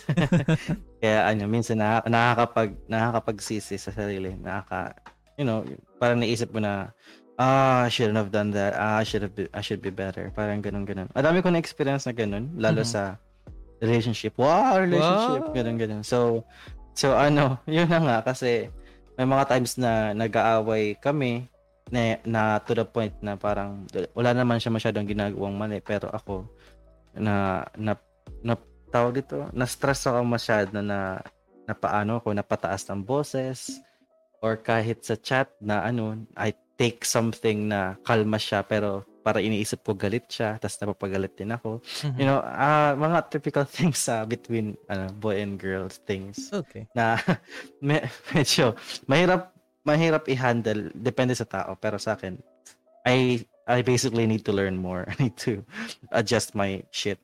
Take my shit together. yun lang, yun lang. okay. So, ganun, ganun lang naman siya. Kasi, anong tawag nito? Anong tawag nito? Yung acting based on your emotions is a big no-no. So, step back talaga. Take a step back then. Yeah. Okay, so let's proceed with the next one. This one is from a former seminarian na ito rin yung nag-inspire, isa sa mga nag-inspire sa akin to start a podcast. Si Kirby. Okay. Si Kirby. Uh, you can check out his podcast, Fridays with Kirby sa ano sa Spotify din. So according to him, maturity the a person is mature if he or she knows what she ought to do and executes it. Basically two parts. Knowing what we ought to do and execution. A mature person for me is someone who has no problems with this too. So, to give a context, mm-hmm. pag sinabi kasing knowing what ought to do, kung ano yung sa tingin mo tamang gawin, alam mo yung tamang gawin, 'di ba? Iba yung hmm? iba yung alam mo yung tamang gawin at yung ginagawa mo yung tamang gawin. Gets mo? Mm. Gets mo? Pa. Sige. Okay. Sige lang. Okay, okay, okay. Okay. Bawa, may, na, may nakita kang 1,000 pesos sa alye. 'Di ba? May alam, jackpot. Alam mong Sige. alam mong alam mong may nakahulog na tao noon, 'di ba? Yes. So, yes. the right thing to do is to find the person na nahulugan ng pera, 'di ba? Kung saan nahulog yung pera. Pero ang ginawa mo, tulad ng initial mong reaction, uy, jackpot. Nilagay mo sa bulsa mo. alam mo yung tamang alam mo kung ano yung alam mo kung ano yung tamang gawin, pero your action says otherwise. Nahuli ako, sorry na. Nahuli ako, sorry. Okay, hindi ka na hindi ka na mature. Yay, balance na. I mean, who wouldn't be happy picking up a thousand pesos on the street? Diba? Oh so, parang ganun. Pero yun na nga. Yun nga, so ganun siya. That's the context na sinasabi ni Kirby na kung saan just because you know what to do, it doesn't mean na ginagawa mo siya. Yeah. Alam mo yun? Dito, papa, dito papasok yung mga tao na nagsasabi na, oh, ay nagsisimba. Hindi po, I am a good person. I post biblical quotes. I post biblical I post inspirational message message messages. I post ins- I post inspirational messages. But my action says otherwise. Yung mga ganun, y- yung kila yeah. yung nagbubuli ng tao but they post something different yes. on social media. It's that's that's the point na pinoportray dito. And I think it's a very good point. Okay, I see now. I see. Okay, you gets, you gets. Okay. Okay. So, yep, yep. So next one, dito tayo kay student student din. Dami kong student ah. okay. So according to her, according to her, um a mature person knows how to prioritize his or her needs, is not driven by his or her emotions, can fight for himself or herself without the use of violence, talks in a respectful manner, knows when to cut ties with people, be it his family or significant other, prioritize himself or herself first, mental peace and mental health and can be alone and still be happy. I don't know about you, Steven, okay. but but sometimes when I am alone, I am hmm. always happy. sometimes I feel ko din yun. Diba? Yeah. It's it, it's I mean, it, it's different happiness na you are at peace then. It's a good feeling then paminsan-minsan. Diba? Um um kumbaga sa side ko, dati I tend to just find ano, I tend to look for people who wants to be with me. Yun yung parang, lalo nung high school days and elementary days. Mm-hmm. Gusto ko nang, magkar- gusto ko lang may kasama akong kaibigan at kausap, parang ganun. Tapos ka-vibes ko, ganun ganun. Yung parang extrovert type of person na gusto lang may kahalubilo lagi. Yung parang looking for attention. That's the word, right? Okay. parang Hindi naman ata attention. So, parang I think companionship din. You're looking yeah, for yeah, yeah. companionship. So, yeah. So, ganun na nung ano, early days ko.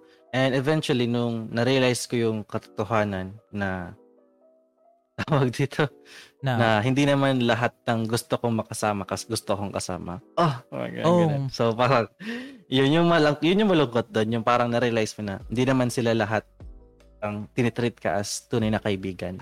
Tapos yun, yun nare- nung nalaman ko lang yung parang feeling ng magkaroon ng tunay na kaibigan nung senior high. A little bit too late, pero at least na-realize ko yung ganun. Kasi doon ko na ano, doon ko nakilala yung dapat supposed to be na makilala ko high school pa lang. Kasi kakasi ko siya nung high school, which is si Dominic, yung pangalan mm-hmm. niya. Um, naging ka-close ko siya, super ka-close ko nung senior high kasi kami lang dalawa yung magkaklase noon nung sa batch namin sa sa room.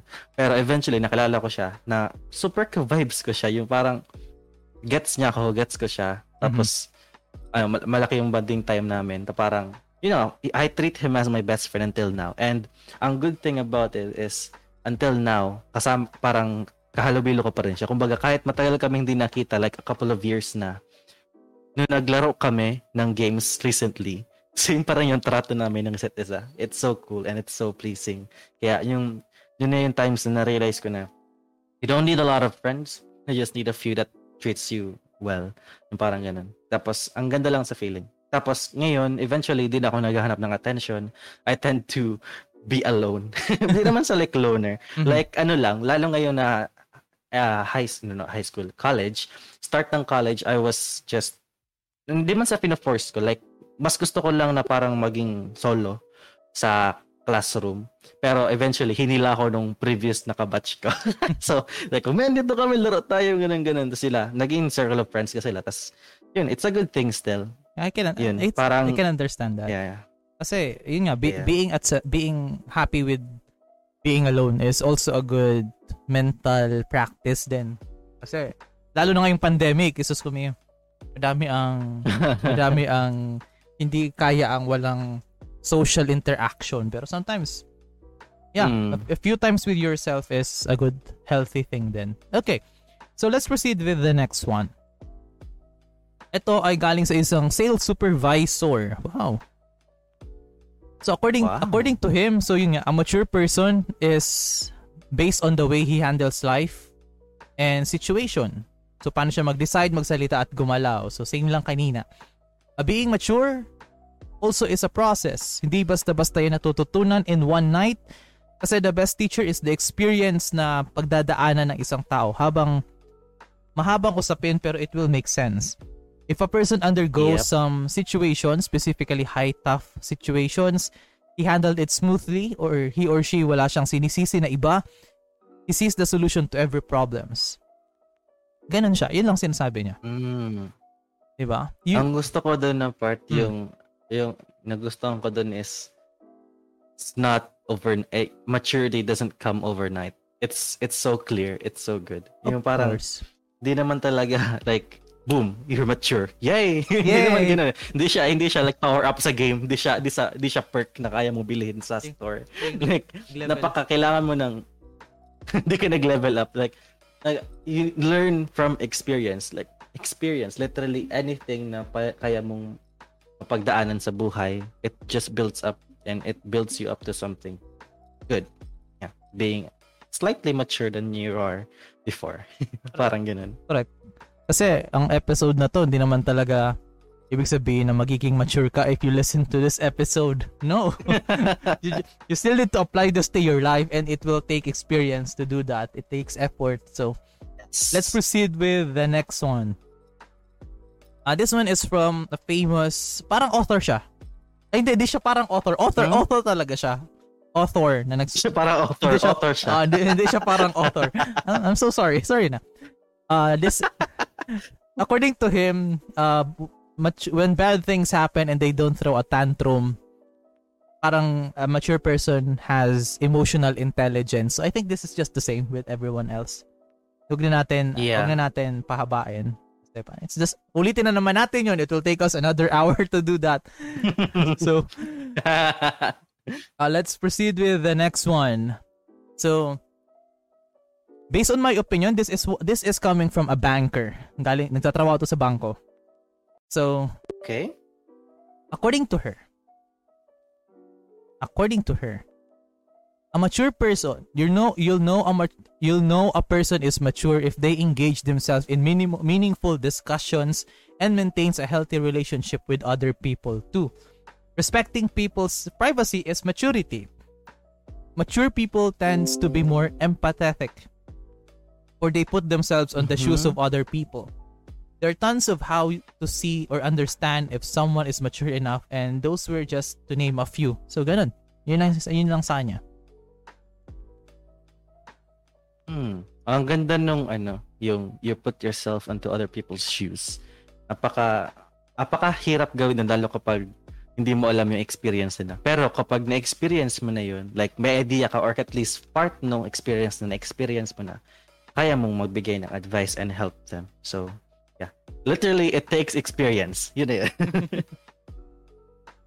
oh, kasi ganoon naman talaga. Ang, anong tawag nito? Ang pino-point out niya is that tulad nga sinasabi kanina, hindi na you don't you don't act upon your emotions pa rin. Bang iniisip mo pa rin na what would they feel in that situation. Mahirap yung ganun ah. That's a very challenging hmm. skill to learn and it's a good thing na may nagsabi ng ganun dito sa mga sumagot.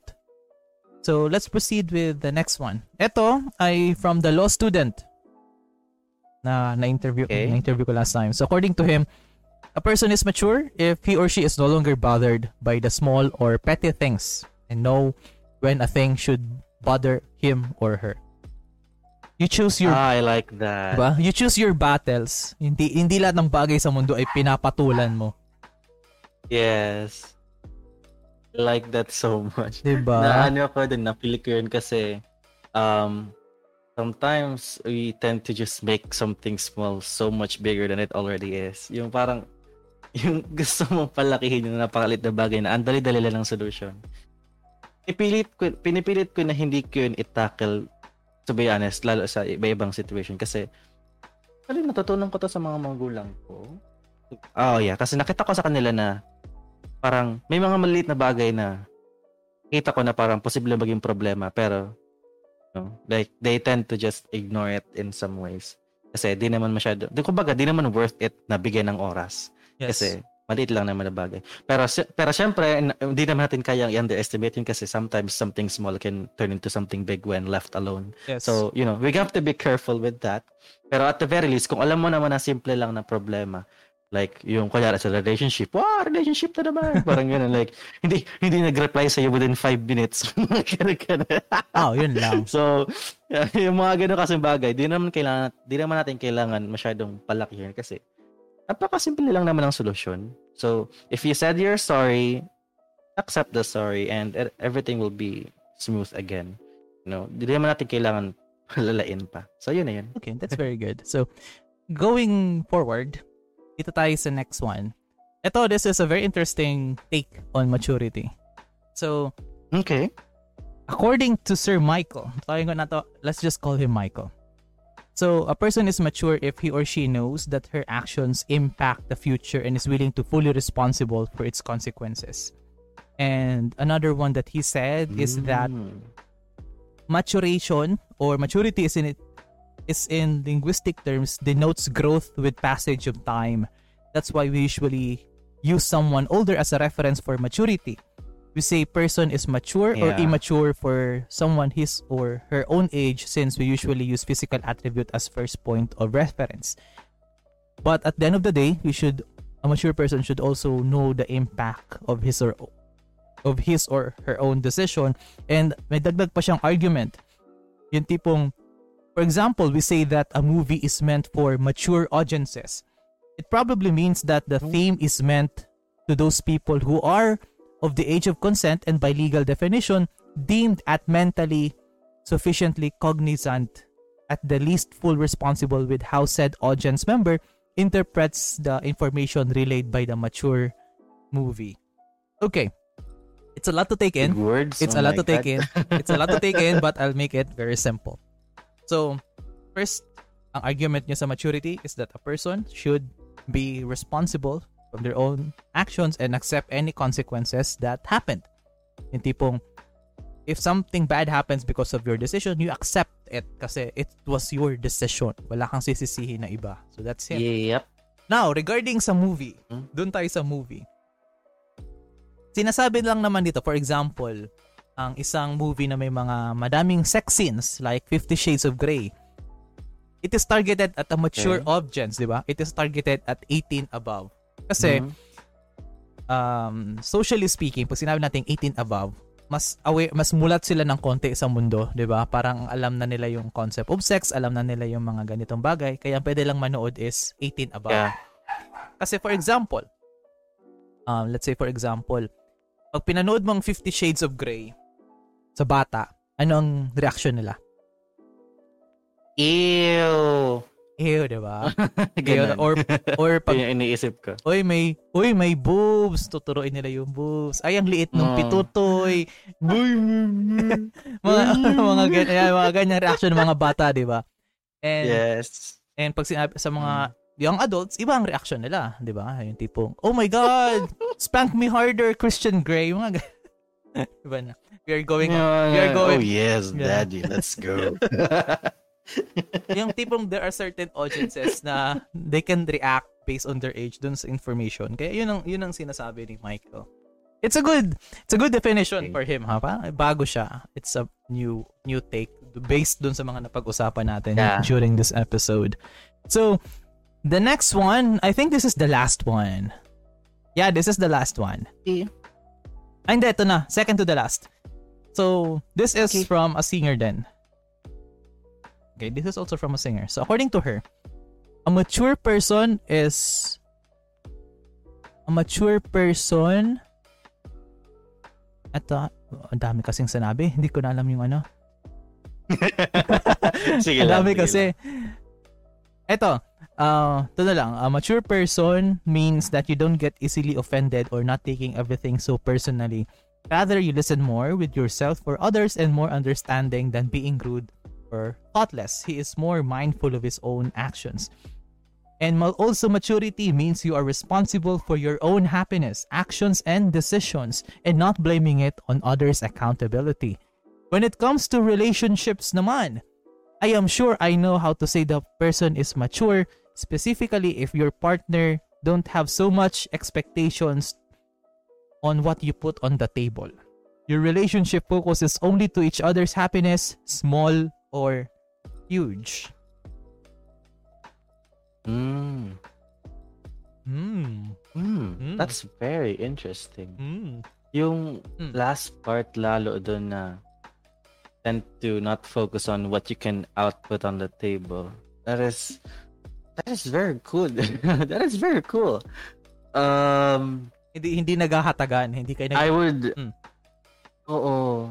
Hindi ka hindi ka naghahanap sa kanya na you know, ilan salary mo? Mga ganun Oo, oo, walang gan- walang ganong Ang pangat expectation. ng ganon. Walang ganong Yeah, expectations. you just love the person because you love them for who they are.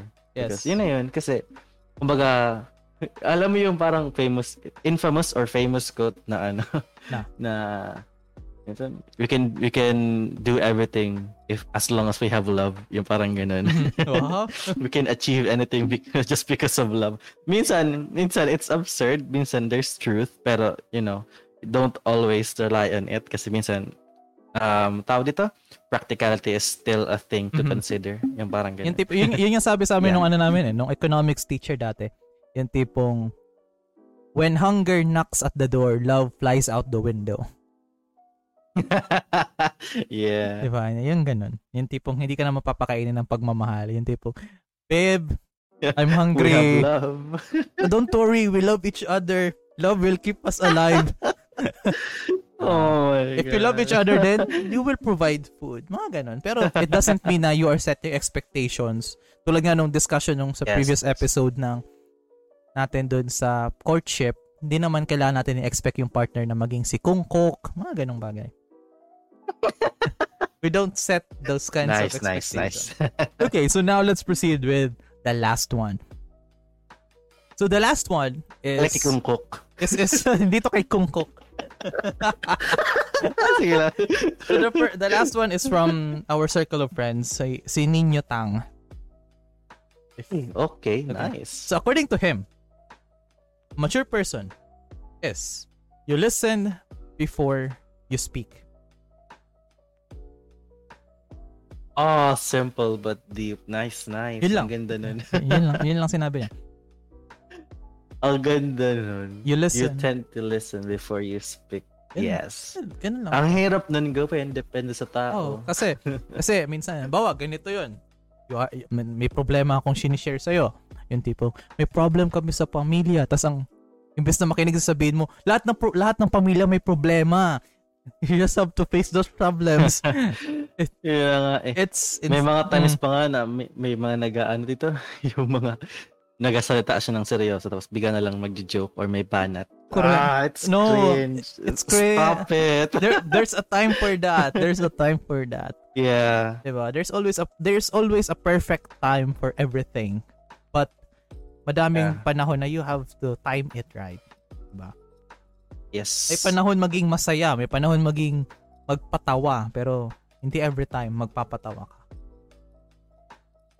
I would also say na mm. sometimes sometimes speaking is harder than listening. Kasi kung makikinig ka lang, madali lang makinig kasi ano, pwede mo lang pakinggan at ilabas sa kabilang mong tenga. Yun yung minsan na pwede mangyari. Pero mahi- ang mahirap doon is yung kung paano maiintindihin yung sinasabi ng ng speaker. Yes. Kung kung parating sa speaking, madali lang magsalita, pero mahirap isipin ko ano yung dapat mong sabihin. Correct. So it still depends on the person. It's you know? yeah. And with that, natapos din after this this has this has to be the longest episode na ginawa ko. But seryoso? Yeah, this is this is one of the longest episodes na ginawa ko. Almost more than one hour. But if you are listening up to this point, congratulations for making it this far of the discussion.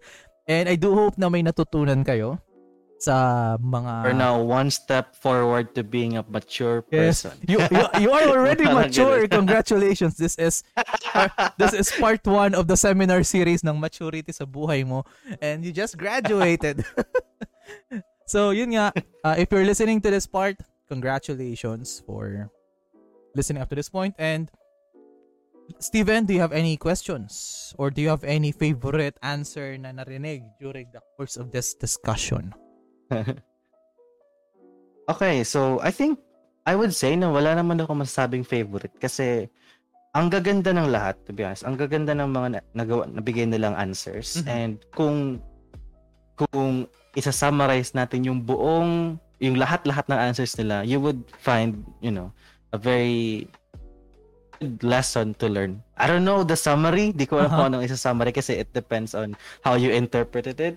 Pero, you know, I just hope na makuha nila yung kahit isa na lesson doon sa countless of ideas na binigay sa atin na pwede nilang i-take in sa buhay nila and, you know, try to improve. Correct. Kasi, yeah. ito, I can summarize this in my own words. Um, okay. It's up to you if you agree with this. Kasi, if you think, if you look back at all the answers na binigay sa atin ng ating ng mga ating audiences.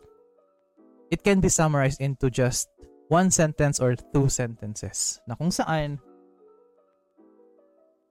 when it comes to maturity, the moment you stop thinking about others and start focusing on your own self benefit, that's the moment you lose your maturity.